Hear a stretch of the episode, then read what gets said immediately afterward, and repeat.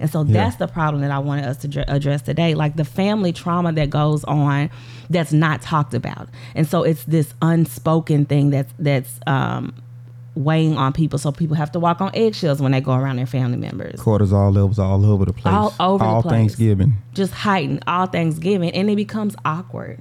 Yeah. And then it's it's times where, and I know specifically in my own family, there's time when people just don't show up.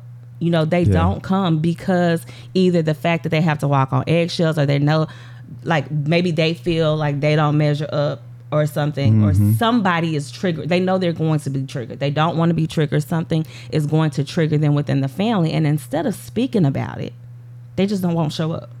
Avoidance yeah. That's that's one way to deal with it is avoidance. A lot of but it's not. Is it dealing with it though? It's not dealing with it because now the cycle is going to continue. There's going to be another year, right? There's going to be another Thanksgiving. There's going to be another Christmas where this still this thing is still in the air, right? That's not dealt with, and so that's why I wanted us to come on and talk about healing before you holiday, making sure that you find ways to begin the healing process specifically with family members, and you have to start that by conversations because you can't heal yeah. what you won't recognize. Welcome to Through the Eyes of Trauma, an inner ear agency production, where we engage in discussions regarding the impact that childhood trauma has on education, life, and living. This podcast seeks to help listeners realize the widespread impact of trauma, recognize how it is impacting the student, adults, and families, respond in a way that facilitates healing, and to actively resist re traumatization. Join us as we tackle the hard conversations, but give tools and strategies to help you cope and begin your journey towards regulation by healing first and educating always. To receive professional development, consulting, and childhood trauma intervention services, please visit us at innerearagency.com. That's I N N E R E A R A G E N C Y.com. Let's get into the conversation. Hello, and welcome to another episode of Through the Eyes of Trauma with me, Dr. Smith. In this episode, we'll delve into the importance of healing before attempting to spend time with the family during the holidays. Our title for today is Heal Before You Holiday navigating intergenerational trauma during this season. And my special guest today is Derrick Smith, who is the co host of Man Talk Mondays, but also my partner in this thing called Life. And I wanted him to come on with me just so we can talk about not only intergenerational trauma, but the intergenerational trauma that shows up specifically during the holidays when families get together or, you know, when you're around your loved ones and conversations need to be had or um, conversations are had that's going on during the holiday season and that causes a lot of stress, a lot of anxiety, and different things in the families. And so, welcome, Derrick Smith, as we get into this conversation. Thank you for having me, Dr. Smith. It's a pleasure to be on with you once again. Thanks for coming. So, Today, we're going to first delve into understanding intergenerational trauma. And I want to talk specifically about a book I read that was titled It Didn't Start With You by Mark Wolynn.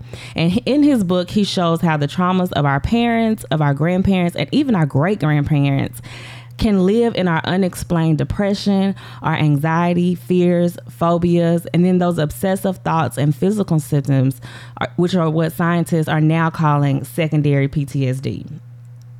Wow. Secondary PTSD. Yes. Meaning so you don't have to experience it yourself. Absolutely. Kind of like secondhand smoke. Absolutely. Oh wow. With just as bad of effects as secondhand smoke, right? And then he stated that when a trauma happens, it changes not only us, but sometimes it changes our family line, our bloodline for generations. So that grief, the suffering, the distress doesn't always end with us the feelings and sensations that we carry around in our bodies, specifically the stress responses and the way our genes express those stress responses, can pass forward to our children, our grandchildren, even affecting them in a similar way that we were affected or that our grandparents were affected, even though they didn't personally experience our trauma or the grandparents' trauma. So does, does it just come from? Does it come from observation? You're observing your parents because I, I, think about the story of Zig Ziglar and his wife, mm-hmm. and he said whenever he'd bring a ham home, his wife would chop off the end before she cooked it. And he started asking her, said, Why did you why do you always chop the end off the ham before you cook it? She said, I don't know. My mom did it. Mm-hmm. And so she called her mom and said, Mom, I, I I chop off the end of my ham. I don't know why I did it, but I got it from you. So why do you do it? She said, I don't know. My mom did it. So they called the grandmother. And the grandmother, they said, Well, mom, why did you chop off the end of your hand? Because we do it. I chop off the end of mine, and my daughter chops off the end of hers. She says, Well, I don't know why y'all did it, but I did it because my pen was too short. Mm. so just the observation of the mother watching the grandmother she started doing something without reason without understanding. So i'm saying does this does this come through just observation or is it actually have they traced it to be a genetic thing that passes so down? it comes a few ways. So absolutely it could come from observing, right? Being around this trauma that's happening or seeing or witnessing the trauma or even hearing about it. So we talked last week about compassion fatigue or having that trauma because you under you heard the story of somebody's trauma, right? Mm-hmm. So it could come from that, but also like it's documented research that epigenetic research, right, that says that traumatic memories are transmitted through chemical changes in DNA. And so there is neuroscience to back this up. There are chemical changes that happen in your DNA. So when you are an egg in your mom's womb, right? And when your wow. mom was an egg in, in, her mom's womb, whatever trauma that she experienced that her DNA was was receiving and whatever her body was receiving yeah. during the trauma and during the stress, your body is now transferring that to your children and to your children's children. And so unless the healing begins and the cycle is broken, then this intergenerational trauma becomes a cycle that continues on through generations. So the cortisol levels that Absolutely. are generated whenever somebody become that comes under stress. So if a woman is pregnant, that cortisol can be passed to the child. Absolutely. Oh wow. And that's why we see babies who come here stressed and they're they're shaking. I just recently saw a video on social media of a chiropractor who was showing this baby who was just wiggly, wiggly, wiggling, and he said his body is under stress. So I have to calm his vagus nerve. Which, if you understand like neuroscience and all of those things, the vagus nerve is where you're able to house like either you're on 10 you're in fight or flight or you're trying to calm when you calm your vagus nerve that means you're calming your body right mm-hmm. you're calming your um, yeah autonomic nervous system. And so he was able to use some technique to calm the baby's vagus nerve to get the baby out of stress. But imagine those parents who don't take their children right. and to, to seek those ways to, to relieve stress that's housing the body. And it becomes a cycle and cycle and another cycle but then they don't talk about it. And so yeah. that's the problem that i wanted us to dr- address today like the family trauma that goes on that's not talked about. And so it's this unspoken thing that's that's um, weighing on people. So people have to walk on eggshells when they go around their family members. Cortisol levels all over the place. All over all the place. thanksgiving. Just heightened. All thanksgiving. And it becomes awkward yeah. And then it's it's times where, and I know specifically in my own family, there's time when people just don't show up. You know, they yeah. don't come because either the fact that they have to walk on eggshells, or they know, like maybe they feel like they don't measure up or something mm-hmm. or somebody is triggered they know they're going to be triggered they don't want to be triggered something is going to trigger them within the family and instead of speaking about it they just don't won't show up avoidance yeah that's that's one way to deal with it is avoidance. A lot of but it's not. Is it dealing with it though? It's not dealing with it because now the cycle is going to continue. There's going to be another year, right? There's going to be another Thanksgiving. There's going to be another Christmas where this still this thing is still in the air.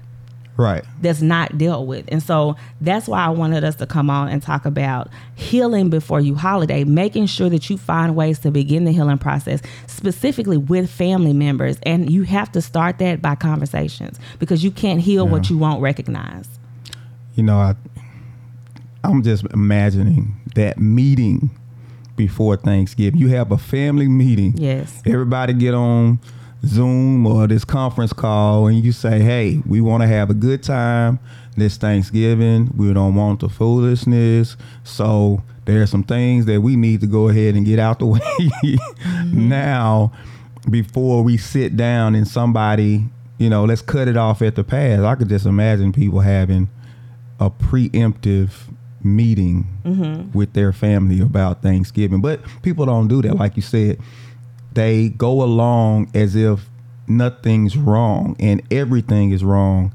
And people are, are sidestepping the issue. People are tense, worried if somebody's going to say something to set something off.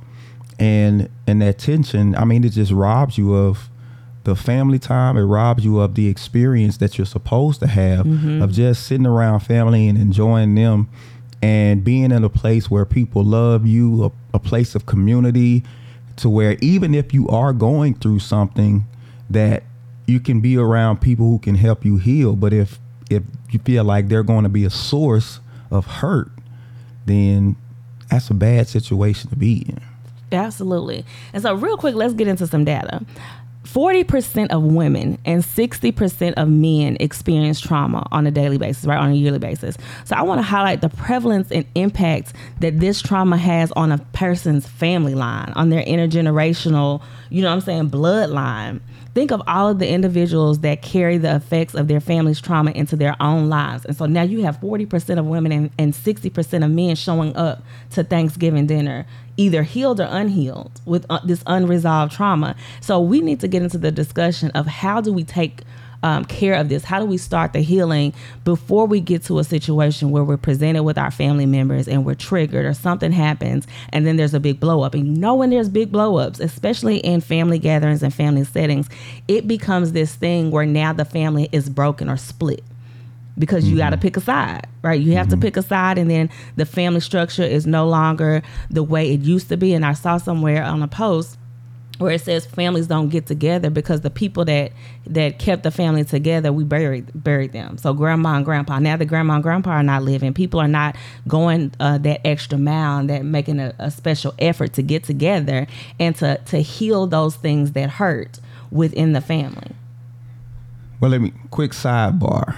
Quick sidebar, because I noticed you said sixty percent of men and forty percent of women. So you say men experience more trauma than women is what you're saying. I just want to, I just want to make note of that real quick, and uh, and to the point, what you're saying, it seemed as though Big Mama, Grandma kept the family together when they, they actually did is kept the family quiet because as soon as they are gone, the blow up happens. Because all of the stuff that was being kept under wraps, because either out of respect for Big Mama or she threatened them and say, "You better not say nothing." I, I About- that. Now, when they're gone, and this is you know typically starts at the funeral, stuff just comes out, and it, you know families really split. Mm-hmm. I want to clarify real quick. It's 50% of women and 60% of men. I misspoke. So 50% of women and 50% of men experience trauma. That's reported. I guarantee the men are a lot higher. It's still higher. Yeah, it's a lot higher because we don't report anything. Yeah, Yeah, absolutely. absolutely. Okay, just right. Yeah, So yeah, so okay, let's talk about that those unspoken traumas then, because I think that's where a lot of things, um, a lot of problems and, and issues stem from. Because not only are things unspoken, but when they're unspoken, there's somebody in that situation that feels like they're not believed. oh, yeah. or they're not heard, right? And so when we get into like the strategies for healing family traumas, the first thing that families have to do is have this open line of communication, right? Which means you have to talk about it. You can't bury it like you said that grandma wants people to, to do. You have to discuss the significance of open and honest communication within your family. And not only that, but understanding people's truths. Because what you think happened, what you may have experienced, may not be what someone else experienced, even growing up in the mm-hmm. same family. And so you have to have this unwritten rule that we understand what you're saying, or we try to understand what you're saying, but we also honor your truth, what you feel you experience, and then speak from that. Now you talking about a master class that would shut down the internet. Period. Shut down internet, everything, social media. It would shut it all down. Mm-hmm. If you had a master class on how to get your family to talk, Oh, I understand. because if you don't already have that air of we talk about things to get to that point, Mm-hmm. especially because typically if if nobody talks about anything, that creates space or that creates the air or the darkness I like to call it where a whole lot of other things continue to happen and get worse. So by the time it's time to talk about it, things have gotten so bad that the level of embarrassment, the level of shame, the level of, you know, what are they going to say if they know? Right. That that has gone to such a high level to yeah, you couldn't have it without somebody there to facilitate, probably several people there to facilitate having that conversation. You have to, right? You have to engage in meaningful conversations to address past traumas and work towards healing and and doing it with a like what he said, a family healing circle. First of all, letting everyone know this is all about healing. So it's not about shaming. And I understand saying that is easier, you know, Hell than yeah. actually doing it. Right. But letting your family members know this is supposed to be a family healing circle where each member of our family can share their feelings and experiences without judgment. And my family, we tried that before. We've tried that several times actually. And it just becomes a thing where you have to be so dead set on verbalizing to the person. We're not shaming you. We're not trying to shame you. What we're trying to do is make sure that healing takes place. And then of course there's the shouting matches or the you don't understand or or you don't believe or you know that's not my mm-hmm. intent. That's not what I thought happened because people experience things in different ways. And that's what trauma is. Mm-hmm. Trauma is not an event, right? Trauma mm-hmm. is how you experience an event. And that's what I tried to tell like just the different family circles that I've been in, because you don't think it was a big deal. Right. That's because you didn't experience the same way that person experienced it. And so you mm-hmm. have to understand and honor what they're telling you as their experience and figure out, okay, so that was not my intent, but how can we heal from this? I think that is the goal within open communication. Verbalizing your truth, but also understanding someone else's truth and trying to figure out how can we get to a place of healing to where both people are beginning this healing process from things that we both experienced, but just experienced in a different way. I heard a guy recently, and I want to say he was he was like a super spy mm-hmm. or something like that, and he was talking about he used to argue with his dad. His dad would say perception is reality. Mm-hmm. And we've heard that before. Perception is reality. And he kept telling us that that's not that's not true. Because perception isn't reality. He said you don't understand reality until you get perspective. Mm-hmm. Perception is how you see it. But until you can see it how other people see it, you don't really get reality as to the event of what happened. Right.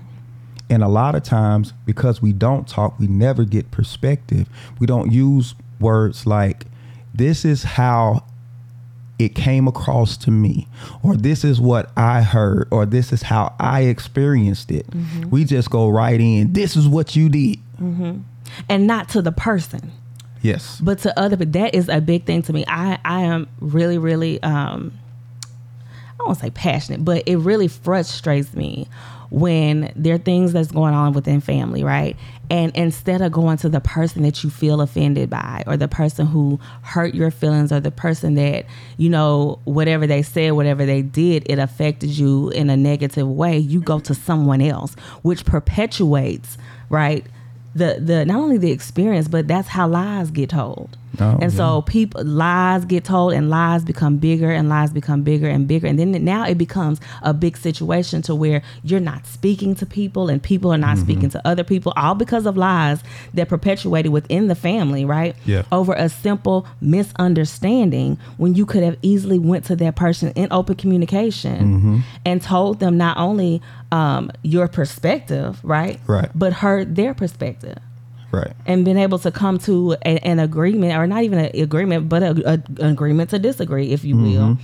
about the situation. But i think those people are the ones that are truly hurt. Like what from my experience the ones who causes the biggest amounts of, of, of mess and of drama Right. that's stirred up in a family mm-hmm. are the ones who are the most hurt the ones who have experienced the most trauma the ones who have experienced the most hurt that has not been healed and so Yeah. their defense mechanism is to drum up mess Right. because mess takes the the pressure off of what I've experienced and it takes mm-hmm. you know what I'm saying it takes the the flashlight off of what happened to me and puts it on the mess that I've drawn up. And instead of me starting to heal and starting to get through whatever the situation is. And that's what I don't understand. When you have been traumatized so much especially in childhood or or even like in your developmental stages growing up family is what you need.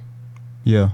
I remember a quote that says we hurt in isolation but we heal in community. Absolutely. We heal in community. And so I'm a, I'm a preacher. I'm not going to preach to you, but I got to tell you this.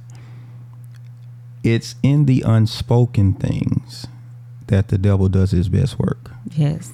When we fail to communicate, we create more space for him to cause disruption because he isolates you in your thoughts. Mm-hmm once you start thinking nobody's going to understand, don't nobody care what happened to me, uh, and start getting these ideas that you don't matter and your perspective doesn't matter, and your mm-hmm. then now it quiets you, and now you start to whole you know start stop coming around, mm-hmm. and and he corners you, and now he gets to put all kinds of thoughts in your head about how other people see you, but you've yes. never talked to them they may not even you may not even be on their mind mm-hmm. but this is how you're looking at it but when we don't communicate especially as family as community when we don't communicate we create this air to where interpretation mm-hmm. is left up to the person rather than actually finding out what a person meant by something they said or something they did mm-hmm. because it could have been something simple but we blew it out of proportion because we were perceiving it through our own hurts. Yes. Through our own issues.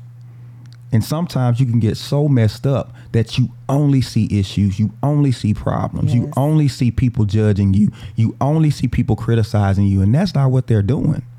But that's what you see, and that's how you react. Yes, and and for what I found is it genuinely comes out of place of love, right? And and care for the person, but they only see it as as judgment, right? Because there has not been an open line of communication for them to even be able to express that love and care in a way that they receive as love and care and not as, you know, pointing the finger at me and, and judging me. But along with that com- open communication that we have to have with our family members, in order to be able to heal before we holiday, we also have to create safe spaces right? We have to explore the importance of creating safe environments within family gatherings. And, and how do we do that? We discuss how we need to establish boundaries and safe places where people can and individuals can manage potential triggers. And if you know that you have some triggers in your family, let them know listen, these are the things that trigger me. And so I want to be around you. I want us to, to be able to celebrate as a family. But even even if the person doesn't verbalize their triggers, mm-hmm. as family, when you build relationships with people, just like in a school setting, right? When when teachers build relationships with their students and things like that, you kind of understand their triggers. You you've pinpointed them because you see how they behave when something happens. If right. something happens, if someone is around, you see that that's a trigger for a person. And so if if you build those relationships with family members, sometimes they don't even have to tell you what their triggers are but it's important for them to verbalize right to have that open communication and verbalize what their triggers are and so when you have holiday events making sure that you remove tr- potential triggers so that the space is welcoming and the space is somewhere where people can gather and feel like they're in a safe space. And then families can set those clear boundaries and then communicate them in advance to the to Thanksgiving, right? In advance to Christmas. And we're coming up on Thanksgiving next week. And so this mm-hmm. is the perfect time to be able to to let your family know what your boundaries are, you know, what your your safe space looks like. And so what you need at the family gathering for you to feel like you're in a safe space where you're not triggered you know, where you feel like you're understood and you feel like you're in a place where your family members support you so that you can holiday with healing going on at the same t- same time, you know. Let me say this about about triggers real quick because I hear that and it's getting to the point. I'm almost get irritated with how people act with triggers because in in a society where people are looking for excuses to justify their victimhood, triggers gives them that. But let me say this about triggers. You have to give people grace about triggers you haven't communicated. Yes. If you haven't communicated those triggers, you have to give people grace and just not react. I remember in high school, I had a, a, sports injury and I hurt my shoulder. But I had a friend who always had a habit, always had a habit. He would come and he would he would put his hand on my shoulder kind of forcefully, not to be mean, but that was just kind of what he did. And it never bothered me before until I hurt my shoulder. And he would come, and the first time he hit that shoulder, I reacted. And I was like, hey, man, hold up. He was like, oh, man, I'm sorry. But he had the habit so much, he did it a couple of times before he caught himself because he was just so used to doing it. But if if I never said anything like, "Hey man, my shoulder hurt," he would have kept on repeatedly doing it. Right. You got to give people grace, especially if you haven't communicated what your triggers are. Yes. Because if people bump into that wound accidentally, you can't go off on them and then cuss them out or mm-hmm. do something worse to them because they bumped into a wound they didn't know you had because people accidentally bump into wounds when they don't know that they're there. And if you don't communicate up front, hey, I got this going on. So, you know, just want to let everybody know, kind of sensitive about it. Yeah. It, it sounds crazy, but you got to give people that space. Absolutely. Now, if a person purposely takes that as an opportunity to dig into you or something like that, like family can tend, tend to do from time to time. Not to say you justified in going off, but you you get a you get an idea of where you stand with them as far as their respect level. Mm-hmm. And then recommunicate it again. Say, hey, no, no, I understand you you being funny, but I'm I'm serious. This is really a problem for yeah. me. Yeah, like de- designating those topics and things that you, you feel are off limits to to avoid the conflict, right? Are those things that you're like, listen, let's not talk about this, let's not do this at, at um holiday at our holiday events because that's a trigger for me. And when I was getting into, you know, the whole definition of holiday trauma, right, as the heightened emotional and psychological distress that can result from recurring sensory elements, they were talking about how some of it is things such as songs or smells or decorations, right? Or the presence of specific family members during the holiday season as a trigger for holiday trauma. Mm-hmm. And I remember I have a family member who they're they've had like different traumatic experiences, but one of their experiences had to do with a certain song. And at mm. every family gathering, they wanted someone to sing this song. Well, the person never said until you know later on that that song was a, a trigger for them. And so i kept thinking and this is like recently i kept thinking to myself that song was sung at every family event. Family reunions um, you know christmas thanksgiving. And i can imagine because at the time the child the uh, person was a child. I cannot imagine how many times this person was triggered at every family event because of, of a specific song that they didn't even know they knew that it was a trigger for them. You know i think they're more um, well versed in, in trauma now and knowing that what their triggers are. But then of course they were a child they couldn't necessarily speak about it and we didn't know you know to talk about those things. But think about what the holidays or what family gatherings mean to that person because their trigger was done over and over and over again at every holiday event and they weren't old enough or or um, well versed enough to be able to say, "Hey, I can't." I can't be around if y'all are going to continue to ask people to sing this song or for mm-hmm. this song to be there at a holiday event. And that is taking away their power. And so yeah. I think it's so empowering to be able to not only speak your truth and identify your trigger, but to let your family members know like, listen, this particular thing is a trigger for me. And i need for us to be under to, for us to understand that this is off limits during family events so that our family events can go smoothly without conflict. Yeah. you know what i mean? Yeah. And it's about respecting what that other person has gone through. Mm-hmm. you know I, I never really considered it but we don't not that we don't remember the exact events, but the surrounding things we take in too. Mm-hmm. Like I can remember when I'm trying to remember something, a quote that I heard or something uh, I read, I start to remember where I was driving when I heard it. Mm. I start to remember, you know, even the very turns in the very spot, spot on the road.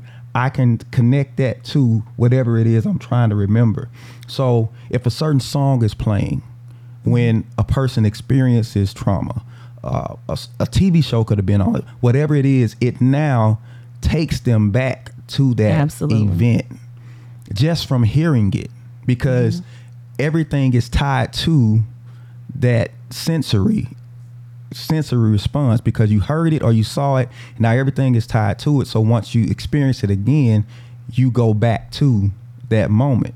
And we got to understand these things and respect these things. And the, probably the saddest thing is people don't really understand things to this level. And so you have a lot of things that are perpetuated in families because people won't get this type of understanding. Mm-hmm. So, how do you cope with managing family triggers? If you have a trigger um, that either you bring to the situation or other members of your family has, how do you cope with managing those things um, during the holiday season?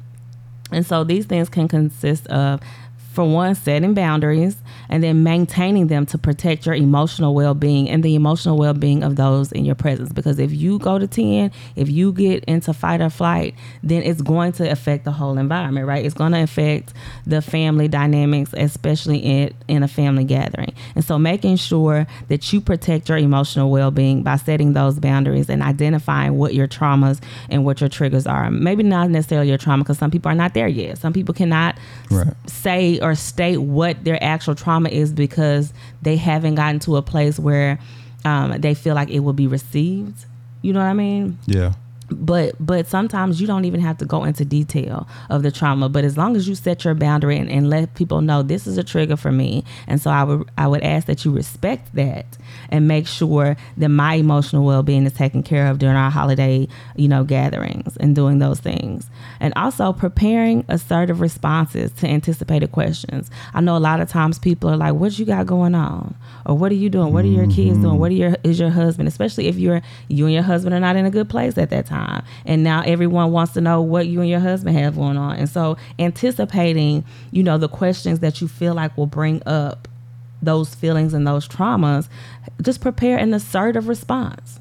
Be ready to come back. I know for for me, holidays was difficult a lot of times before people knew about our infertility journeys because people would always be like, when y'all gonna have kids? Oh, what y'all oh, waiting yeah. on? Like y'all always in the skies, y'all always in the streets, mm-hmm. y'all always out, you're always vacationing and, and buying things, but y'all don't have kids. What are y'all waiting on? And so I started preparing my responses up front and saying, I'm waiting on Jesus. Right. Like what what you gonna say to that? Right. When Jesus says it's time, then we gonna have kids. Yeah. Because it became like where I was so stressed about, okay, we got to go to this, we got to go to that. People are gonna ask me where mm-hmm. our kids are, or there's new babies in the family, and they're gonna be like, when you gonna have one of those types of things? But once I took back my power, when I was like, mm-hmm. like this is how I'm coming, you know? Yeah. Then it kind of took the the stress off of me because I was like, somebody else asked me. Yeah, and even and, people can be saying it out of concern, they gen- genuine concern, and they could be so overbearing that it puts more stress on you and you got to yes. be able to you got to be able to communicate and say listen no please don't. Mm-hmm. that's that's enough. That's let's let's just stop that. Let's not even talk about that. Or there's another thing that you can do. If you know this is something that could potentially come up go to everybody and present your issue as a question of i'm asking for advice people always love to lend their advice, mm-hmm. but you just go and you say, you know what, y'all, I'm dealing with something, and I want to get y'all thoughts about it, and you just present it, or you can be preemptive and get with a counselor before you go to. Mm-hmm. The, Thanksgiving or whatever. I don't know if yeah, I'm jumping ahead of your nose, but seeking but, that professional support. Yes, yeah. yeah. Go to them and just kind of present to them what you think Thanksgiving is going to mm-hmm. be like get their expert opinion on okay this happens this is what you do. So in your mind and this is a great power that we have as human beings we have this thing called an imagination. Mm-hmm. and people who know how to use their imagination are people who tend to live life at a higher level. But it, you can go to a place before you actually go there. Mm-hmm. you can actually go and experience and kind of see it. You can go to thanksgiving before you actually go to thanksgiving Imagine yourself with that auntie that tends to go there, that auntie that knows. Imagine if she said this, how do I act? How do I react? Mm-hmm. Because if it actually happens, it's not the first time it's happened because it happened in your mind first. Yes. Athletes do this all the time. They visualize before they execute. So this is something that you can you can do as well. But definitely be preemptive and, and get with a professional before you go and sit with family. Right, because mental health professionals they can guide families through those deep rooted issues, right? So they can give you the tools and strategies going into Thanksgiving, going into uh, Christmas, and help you facilitate those discussions and then provide those strategies for healing because they even you know they can help you or your family members explore your shared history and then its impacts on the dynamics of the family which can also be an activity that can be done during Thanksgiving, right? Having those therapeutic activities where y'all engage in, you know, I don't know, art therapy, music therapy, group meditations, and those types of things during the holidays where you're talking about, you know, remembering or mindfulness, remembering the good times of the family and bringing up those things. And some difficult conversations may come about it because y'all are now getting into a place where y'all being relational, right? right. You're, you're starting these discussions and having these open communications. But seeking professional support, they will help you guide um, the conversations and help provide you with the strategies to kind of to deal with those deep seated or those deep rooted issues within the families. And so, like what Derrick said, making sure that you um, use professional support before going into these these um, holiday spaces with your families and then planning these activities that are separate from the family to b- provide you with personal time and self-care before going a lot of times you got to kind of woosah and get yourself together before you go right. and mentally prepare yourself right. to be around people um, i have a friend who was like my family is just so fake like they are so fake and everything is so fake when we get together. And I just can't do it because I don't do fake well. You know, everybody's pretending to live a life, you know, to pretending to live a certain lifestyle or pretending to be happy and they're miserable and all of these things. And she's like, I had to get myself together before I even go. And I was like, what? And she's like, I just, I take a self care day. Like I go get a massage, I go to the spa and these things because I have to prepare my mind and body before going into my family, which is a trigger for her because she doesn't mm-hmm. like fakeness, right? Fake being fake is a trigger for her. Um, but but I get that, right? You have to make sure you plan these self care activities before and after, so that right. you can decompress when leaving from right. family. Because I hate to say it, but not all family gatherings are rum- rainbows and sunshine, no. which is extremely sad. Because I don't think that is the the um, purpose of family, right? Right. Family is for community, for you to thrive and heal. You heal and like you say, you heal and thrive in community. And so I think that's what family is supposed to be. But because of the unspoken intergenerational trauma, because of the events that happen and are hid in families right. that are not talked about, all of these things create um, family gatherings and holidays as a stressful event where you need yeah. to self care before and decompress after. And I think that's sad. But what is going? What are we going to do about it to make sure that that's not our families, right? Right. Or to our listeners, making sure that your family gatherings are not a source of stress for you, but a source of healing. And that's what we want for our listeners for family gatherings to be a source of healing, a source of open communication where everybody understands everyone's heart and everyone's experiences and their triggers, and they make sure that they provide a safe space for each family member to be able to heal and thrive in. And I think making sure that you're planning these these act, separate activities beforehand and afterhand will will help. And then planning activities with the family to foster positive bonding experience. I'm not saying have an itinerary for Thanksgiving or have an itinerary for Christmas, but what I'm saying is making sure that all of the things that are happening create positive bonding experiences, memories that you can mm-hmm. look back on, like when you were younger and you and your cousins had y'all little sleeping bags and your quilts on grandmama's floor and y'all all slept in the same room and just created these bonding experiences and these memories. We need to get back to those types of things. Yeah. I never had that. I thought about it. I never had that. We never had. I never had the big mama, grandmama experience. Mm. Where all the cousins get together and. You know, I never had that. Yeah, I did. I've had great friends, though. I will say mm-hmm. that I've had great friends. And friends are the family members that you oh, got to oh, choose. Man. Yeah, because I'm glad you said that. Everybody's heard this this adage, blood is thicker than water. Mm-hmm. And we we take that to mean, you know, family over everything. The real quote, the true quote says, the blood of the covenant is thicker than the water of the womb. That's the true quote, which says the, the bonds that we choose are stronger than the ones that we're born with. I absolutely believe that. And so, although this person may be in your family, you may be closer to somebody who, you know, is a is a good friend. And there's a there's a, a proverb, and it says like when you're going through something, it says better is a friend who is near than a brother that is far off. Mm. And you listen to that, you think it might be about proximity, but it's not. It's actually about the person that you are mo- more closely related to. You got more in common with, that you have more understanding with.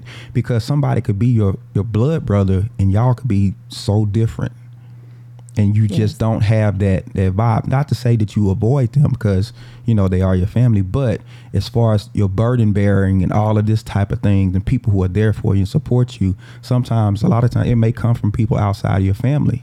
Mm-hmm. And you just have to recognize that. and they just accept the fact people crazy, family crazy. Let's let's resolve that. Family is crazy, people are crazy, and just kind of start there. Just understand you there may, may be some things you have to deal with from time to time, but have a plan. Have a plan. And so, for our listeners, I want to tell you some signs of family trauma. So, I know a lot of people are like, oh, I didn't experience trauma. My family doesn't have trauma. But remember, trauma is not a specific event, it's how you experience something. And so, there may be so many hidden traumas in your in your family or intergenerational trauma that's housed in your body, in your mind, in your behavior that is passed down from your grandmother or your great grandmother that no one talked about. And so now you're dealing with something and you don't understand why you're dealing with it or why your family is dealing with it. It's because it's unspoken. And so you have to be able to recognize the signs of that thing and then go to the people in your family and try to identify what it is that you need healing from or just the experience that experiences that you're going through. And so some signs of family trauma are things like recurring conflicts. Like you notice that your aunts are always getting into it, but you don't understand why, right? Recurring conflicts are a deep sign of family trauma. Um, emotional distance, where there's there are family members who don't ever want to be around. You got to ask questions. That's when you become curious. Why is it that they never want to come around when there's family um, events and family gatherings?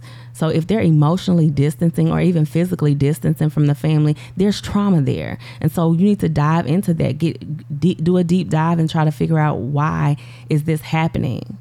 Or if there's patterns of substance abuse or just general atmosphere tension when the person is around or general unease when a person is there there's trauma there and so try to be curious and figure out what is going on or what's happened to this person where there's always this tension there's always this disease in the in the family or in the space that we're in when this person is around.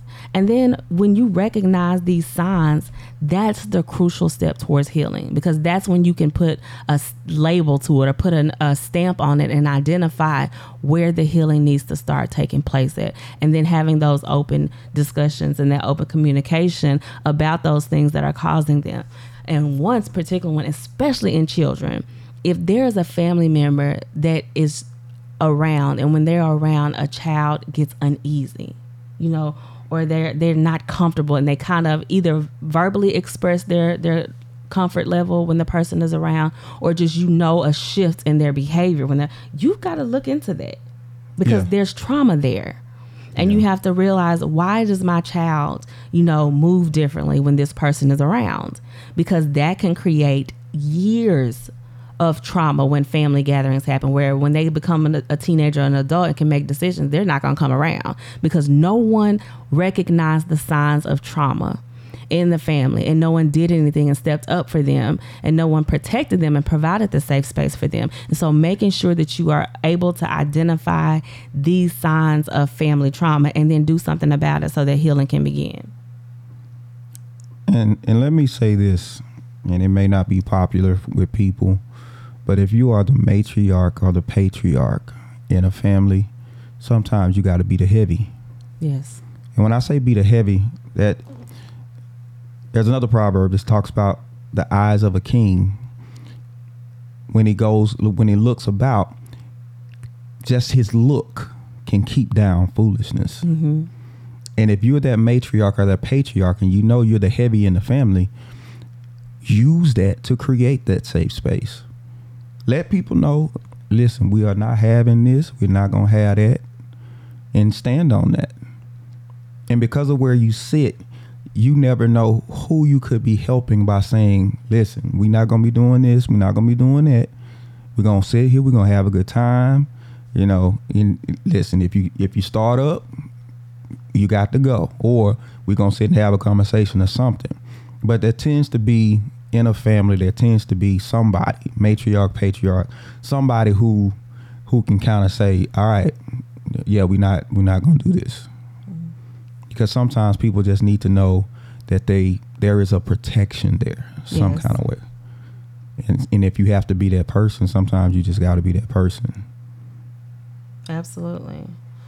So that's what I, I just I wanted to come on real quick and and talk about this holiday trauma and and just family members, you know, and and how to react in a, from a space of healing and not react with anger or sadness to a particular holiday tradition or event or even experience flashbacks to traumatic past holiday experiences when you're trying to, to spend time with family during the holiday season because you know that there's just an uneasiness there. And so I wanted us to come on just real quick and talk about um, healing before you holiday. And before I get to the through the eyes of trauma takeaways, uh, Derrick, is there any last words that you want to leave with our listeners? listen i know it's you know a lot of people like to put the fun in dysfunction and i've seen little comedy skits on social media where you have that that one person is at a family gathering and they pick on somebody and all of a sudden the person starts calling out everybody's mess. You know we've seen it on movies mm-hmm. where you know somebody oh so we want to talk about this huh? And now they start calling out everything that nobody wants to talk about. It may yeah it, it's it may make for good comedy on social media on tv but there is real things the real feelings real hurts attached to Yes. a lot of these things. If we're going to address things let's be careful about how we do it. Let's be mindful but let's also do things in love. And if it doesn't seem like the time or the place do not go there. Hmm. Do not go there. Have social awareness even with your family about how you deal with situations if if nobody's going there if that doesn't seem like the time or the place m- make it another appointment to do it some other time but let people have the time that they you know they typically want to have and eat your turkey and watch your football and you know play your spades whatever you got to do but just try to have a good time I love that. Thank you. And with that, I'll leave you with the Through the Eyes of Trauma takeaways. Number one, heal before you holiday. Prioritize healing from family trauma before engaging in holiday gatherings. Number two, have proactive communication. Open, honest, and proactive communication can pave the way for a family healing during your family gathering. Number three, seek professional guidance. Mental health professionals play a crucial role in guiding families through trauma recovery. Number four, trauma trigger awareness. Identify and prepare for trauma triggers, and it can help you and other individuals in your family manage your emotional responses. And number five, heal first, educate always. Healing should be the foundation for lasting family growth and family learning and healing. Thank you so much, Derrick, for coming on again with us on this Through the Eyes of Trauma episode. I really appreciate you being here. thank you for having me i enjoyed it as always And to our listeners, thank you so much for listening. We hope that you have a happy Thanksgiving, a happy holiday season, and we'll see you after the holiday season, after Thanksgiving.